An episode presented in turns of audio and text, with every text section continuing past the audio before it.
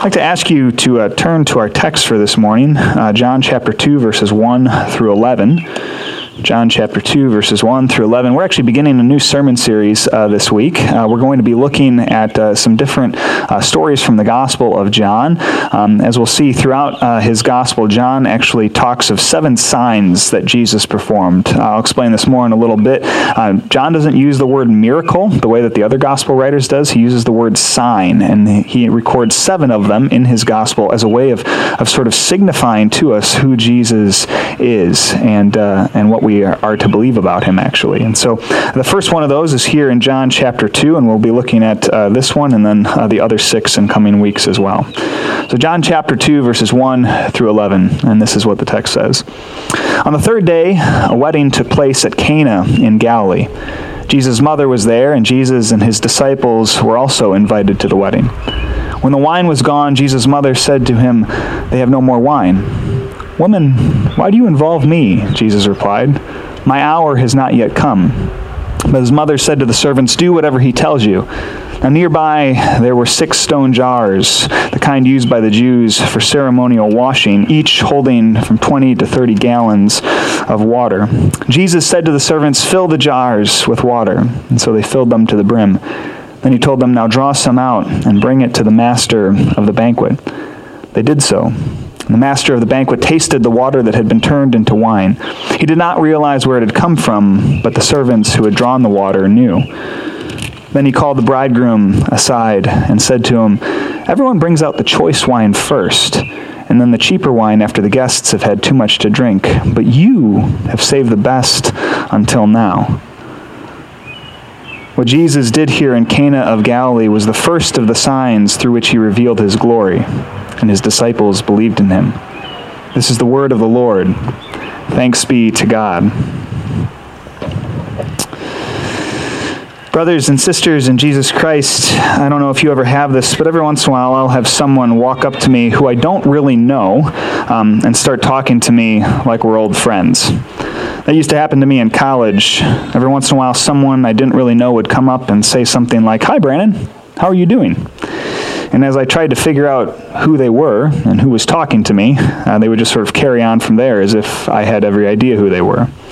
Now, often uh, what would turn out is that that, was, that person was a friend of a friend or something like that, right? And what often would happen was eventually that mutual acquaintance would come up and say something like, Hey, Brandon, you remember Nicole, right? Or, Brandon, this is Ben. I told him a bit about that time when we did that thing and he wanted to meet you. Well, in the same way, there's actually something similar going on in our text for this morning. You see, at this point in John's gospel, it's only the second chapter, but we know a little bit about Jesus. Uh, we've heard at least a thing or two about him. Um, we haven't had too many interactions with him yet, but we know him at least somewhat. And so we have a vague idea of, of who he is and who John believes he is as well. And yet, we don't really know him well yet. And so, what the Apostle John does in this text and, and sort of throughout the first half of this gospel is he kind of acts like that mutual friend um, between the two of us. It's almost as if John walks up to us in this passage and says, Hey, this is Jesus. Let me introduce you to him. Let me help you get to know him. Let me help you understand who he is. That's more or less what's going on in this text. John tells this story of the wedding at Cana as a way of introducing us to Jesus, helping us get to know him better, and revealing to us who Jesus really is. Now, in order to understand all of that and what it is that John's trying to tell us about Jesus here in this passage, uh, there are a few things that we need to understand about the context and, and backdrop of what's going on here. And the first is that first century Jewish weddings were a big deal. Uh, you see, like our weddings today, weddings back then were joyful events. Um, they were worthy of celebration. They often included a party in honor of the newlyweds. And yet, as big a deal as some people make their weddings today, I'm not sure that any of our modern wedding celebrations would be able to hold a candle to the kind of weddings that people had back then. That's because, first of all, there weren't really guest lists for weddings back then. Instead, in that time and culture, if you were having a wedding, uh, wedding, you pretty much invited everyone. Okay? No matter how long it had been since you talked to that aunt, no matter, matter how many years it had been since you'd seen that friend, no matter, no, no matter how many times removed that cousin was from your family, you had to invite them. In fact, for people uh, in Jesus' day, it wasn't uncommon uh, if you were having a wedding to invite the entire town that you lived in. And you better believe that most, if not all, of those townspeople would show up as well. But that wasn't the only difference between weddings back then and weddings today. Because just like there wasn't really a guest list, there also wasn't really a wedding day either. Instead, it would be more accurate to say that there were wedding days, plural. That's because the weddings of Jesus' day often went on for more than one. So here in North America, we're used to weddings taking maybe the better part of a Friday or Saturday evening, maybe an afternoon as well, if it's an especially long ceremony. But back then, it wasn't uncommon for a wedding celebration to last a couple of days. In fact, sometimes they even went as long as a whole week. And so, as you might expect from a week long affair, first century Jewish weddings were spectacular affairs. Each day there would have been table after table of food. The wine would have been flowing. There would have been live entertainment, dancing, and gift giving. Each day the town would wake up, go to the wedding, enjoy themselves, and then go home again at night so they could go to bed and wake up and do it all over again the next day. In other words, for G- people in Jesus' day, weddings were often the highlight of the year. Given their extravagance, abundance, and length, they were the biggest party that a town or village in that time could experience. And so as a result, they were loaded with meaning and significance and joy, more so than just about anything else. In fact, that's actually why a number of the ancient Jewish traditions borrowed the image of a wedding feast as a way of helping people understand what it would be like when the Messiah came. Like a wedding, the prophet said, when the Messiah finally came, his arrival would be accompanied by overwhelming abundance and delight. In fact, the prophet Isaiah describes exactly such a vision in Isaiah 25, verses 6 through 8. He writes, On this mountain the Lord Almighty will prepare a feast of rich food for all peoples, a banquet of aged wine, the best of meats and the finest of wines. On this mountain he will destroy the shroud that enfolds all peoples, the sheet that covers all nations. He will swallow up death forever. The sovereign Lord will wipe away the tears from all faces. He will remove his angels' disgrace from all the or his people's disgrace from all the earth. The Lord has spoken. It's this beautiful image of what God will one day do for his people. And Isaiah there is borrowing actually imagery from a wedding feast. Now, because weddings are such a big deal, they also had strict social codes that went along with them. For instance, guests were expected to bring a suitable gift for the couple. Hand me downs, a card with a bit of cash, or a gift card wasn't going to cut it. Um, neither would showing up underdressed, which Jesus makes pretty clear in his parable in Matthew 22. In return, though, the wedding hosts were expected to keep the wine, food, and good times coming. And failure on either part of either the guests or the hosts to, to make sure that they lived up to those codes would have resulted in major uproar and a lot of shame for those involved. Uh, in fact, I actually know something of this from firsthand experience. Um, when I was in Israel and Palestine back in 2011, our group was staying at a Palestinian Lutheran guest house in Bethlehem. Uh, one of the staff members at the guest house happened to have a cousin who was getting married the first Friday that we were there. Uh, much to our surprise, she told us that her family had heard that we were in town, uh, and so they invited us to come to the reception. As a result, when Friday came, we all put on the best clothes that we had brought with us, uh, found some sort of gift that we thought might be suitable to bring, uh, and got ready to walk over. Just as we were about to leave the guest house, though, the phone rang. It was the cousin who worked there.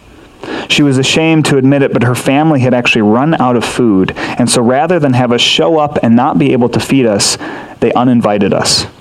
Okay? You see, even today, it is considered better etiquette in the Middle East to uninvite someone from a party rather than have them show up and not be able to provide for them. To have people show up to a wedding and have nothing to give them is, a, is still a very shameful experience for people in Middle Eastern culture, even today. And so, with that in mind, I think it's fair to say that the situation John is describing in this text isn't a good one. Okay, in fact, it's actually bordering on social disaster. The fact that this wedding has run out of wine means that it's about to implode, and the hosts, including the bride and groom, are one empty wine glass away from a world of shame. And yet, that is exactly why John tells this story. That's exactly what he's trying to highlight for us as his readers here. That's exactly what he wants us to see. He wants us to see the drama, the crisis, the potential for disgrace. He wants us to see all of that because that sets the stage for what he wants to tell us about Jesus. This is how he's going to introduce us to Jesus. This is how he's going to show us who he is and why we should care. And so in verse 3, just before everything goes wrong with this wedding, Jesus' mom comes up to him and gives him an update.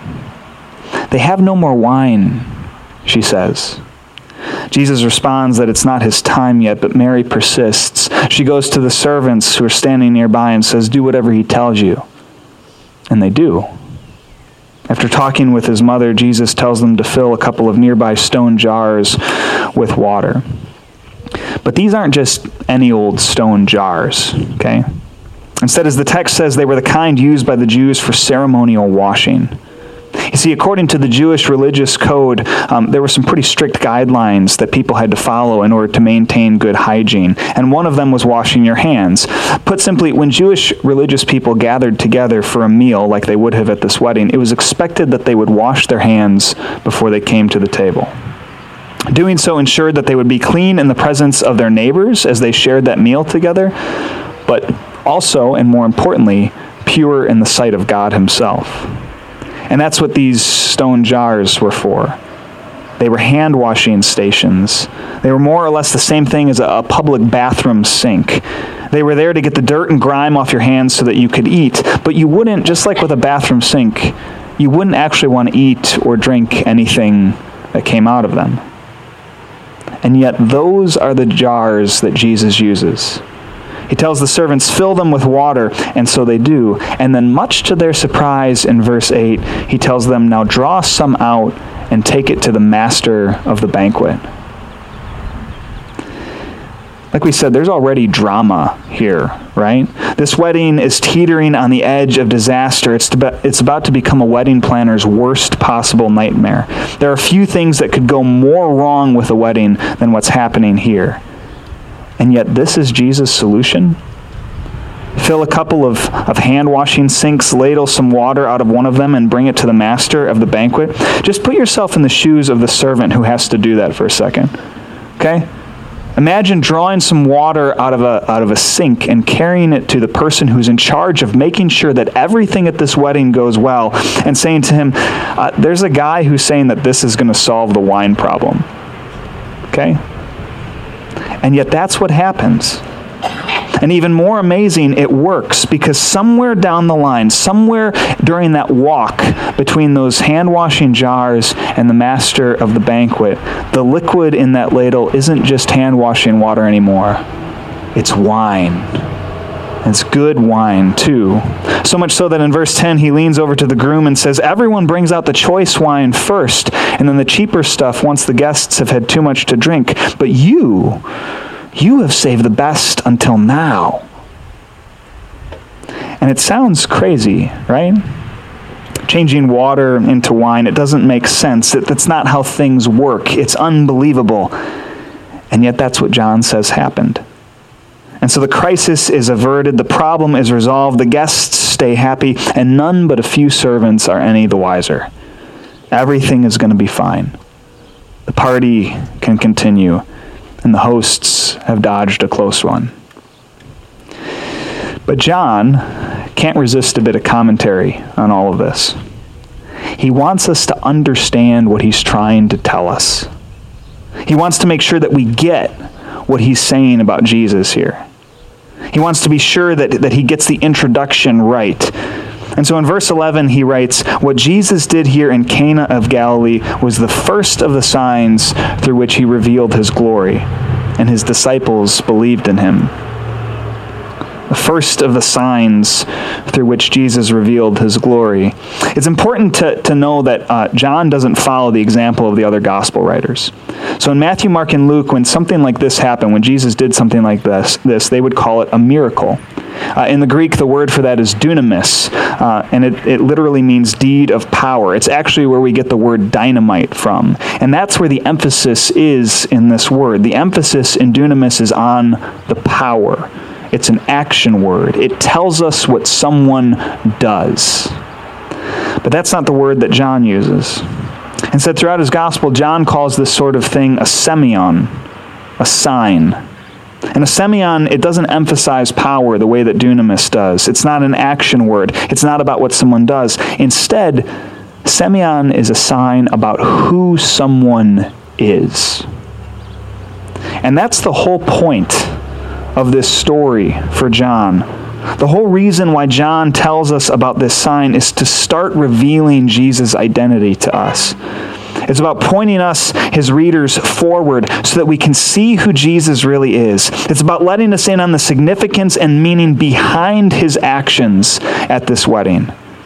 You see, the same way that a road sign doesn't always tell you that you've arrived, but sometimes instead points you ahead, you know, you're driving down the highway and it says Grand Rapids 58 miles, right? In the same way, John isn't telling us just that this is what Jesus did at this wedding in Cana. Instead, he's trying to point us ahead to everything that's still to come and who Jesus really is. And who is he? Who is Jesus? Well, in verse 11, John tells us that Jesus is someone glorious. He's someone worth believing in. Indeed, part of what John is pointing us to, even here in just the second chapter of his gospel, is that Jesus is in fact the very Son of God. He's not simply another guest at the party. Rather, he's God incarnate, the second person of the Trinity, God himself come down to restore, redeem, and renew his world. And that is what we get a glimpse of in this text. We get John, Jesus' friend and disciple, coming up to us and saying, Oh, I see that you've met Jesus. Let me, let me tell you a little bit about him. Let me introduce you to him. Let me tell you who he really is. And so he does. He tells us this story he tells us about this sign. He tells us so that we can see what he sees that Jesus is the Son of God, the Messiah, our Lord. And the fact that that's who Jesus is should be clear from what he does at this wedding what he does with this sign.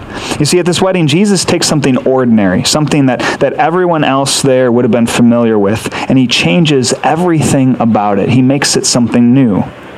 No longer are these stone jars simply around so people can wash their hands. Instead, they've become reservoirs for something much better. No longer are they filled simply with hand washing water. Instead, now they're holding the best wine around. And no longer is this wedding simply a wedding. Instead, it's become a sign. A sign that shows us who Jesus really is. A sign that tells us that he's the Savior we've been waiting for. A sign that points us ahead, ahead to how he will one day restore, renew, and redeem everything. He's the one who's going to take the things that are ordinary, broken, and on the brink of disaster and make them new. That is what John wants us to see here. And that brings us to the gospel this morning. You see, for too long, things have not been the way they're supposed to be. For too long, this world, this creation has been falling apart. For too long, we have been falling apart. It wasn't always this way. It's not how God created it. It's not how He created us. But it's how we've made His world, and it's how we've made ourselves because of our sin. Because of our sin, this world has become warped, distorted, and like a wedding that has run out of wine, teetering on the brink of disaster. And so have we. And we all know this, right? Either from our own lives or from our observation of others' lives. This world is not how it's supposed to be. And yet that's changing. Because with Christ, the old way of things has ended, and there's something new, something different, something abundant taking its place. John's point in this story is this Christ has come, and so everything has started to change. Suddenly, this world is no longer the difficult place that we've come to know. It's, it's no longer simply a place of struggle and pain and unrest. Instead, it's the world that Christ has redeemed. It's where God is doing something new through his Son. Suddenly, we're no longer the people that we've been broken, making mistakes, and wishing for something more. Instead, we're the children of God, citizens of his kingdom, members of his own family, and guests at the banquet of our Father. That's what we see in this text, in this story, in this sign. Suddenly, everything is different, and God is doing something new, filling His creation with the joy and abundance that He meant it to have from the beginning. We see that same process, by the way, when someone makes a piece of art.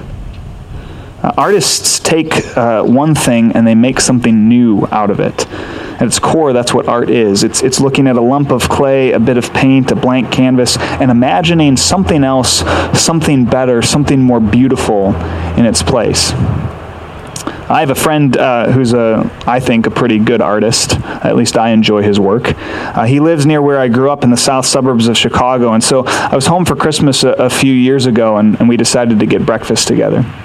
And uh, towards the end of breakfast, as we were finishing eating, uh, he said to me, You know, Brandon, there's, there's something I want to show you. Uh, so we got in his car together, and he took me to Gary, Indiana. I don't know how much you know about uh, Gary. Um, it's not far from where I grew up, but it's an old industrial city uh, that, that's most its biggest claim to fame is being Michael Jackson's hometown. And yet, Gary has fallen on hard times. In fact, for a while, uh, it was actually considered uh, the murder capital of our country. Um, and driving through it with my friend after breakfast that morning, I remember that it looked more like a war zone than a, than a North American city. Um, buildings were boarded up and crumbling on every side, and we visited an old church that seemed especially desolate. In its prime, this church probably would have resembled one of the great cathedrals of Europe, but it clearly had been years since the roof had fallen in, and instead it had become a, a homeless hotel for all the stray dogs around Gary. My friend didn't see a rundown town. He didn't see derelict buildings and hopelessness. He didn't see a church building in need of demolition. Instead, what he saw was a canvas. Because one of the kinds of art that my friend does is actually street art. So, driving around Gary, he saw canvas, a place for him to make beautiful with his murals. He saw something worthy of restoration and renewal. And that's what we see in this text, too. That's the kind of creativity our God has, and then some. That's how he looks at this world. When he looks at this world, he doesn't see a place pockmarked with pain and struggle. He doesn't see people who have rejected him. He doesn't see a hopeless creation lost to sin. Instead, he sees something beautiful. He sees a creation ripe for something new, something glorious, something wonderful. And he sees all of that because of his son. And that's what John is trying to get at with his stories about weddings and his talk about signs. That's what all of this points to. That's what his introduction to Jesus is meant to help us see. That's what he wants to reveal to us about who Jesus is. This Jesus isn't simply up to party tricks at weddings.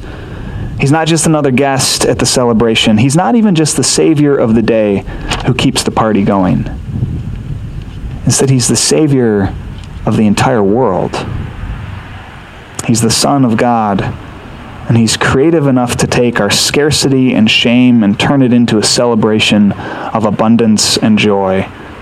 Abundance that can reimagine a rundown city and make it beautiful. Joy that doesn't have to uninvite the guests because there's not enough for them.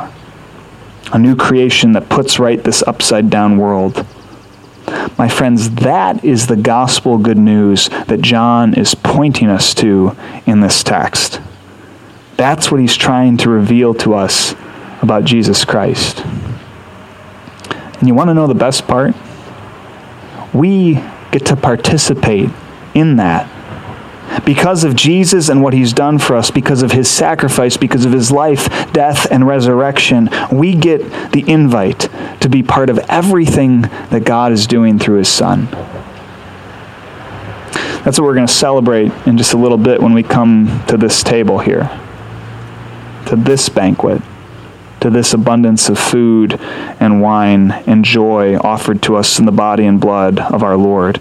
Like Jesus' sign at the wedding in Cana, what this meal really is, is a sign for us of what God has done for us through his sacrifice for us, and also everything that he's still going to do through Christ. Remember that each time we share this meal. Remember that because of Jesus, we are one step closer to the celebration one step closer to God's new creation and one step glor- closer to his glorious banquet feast. Thanks be to God. Amen. Will you pray with me?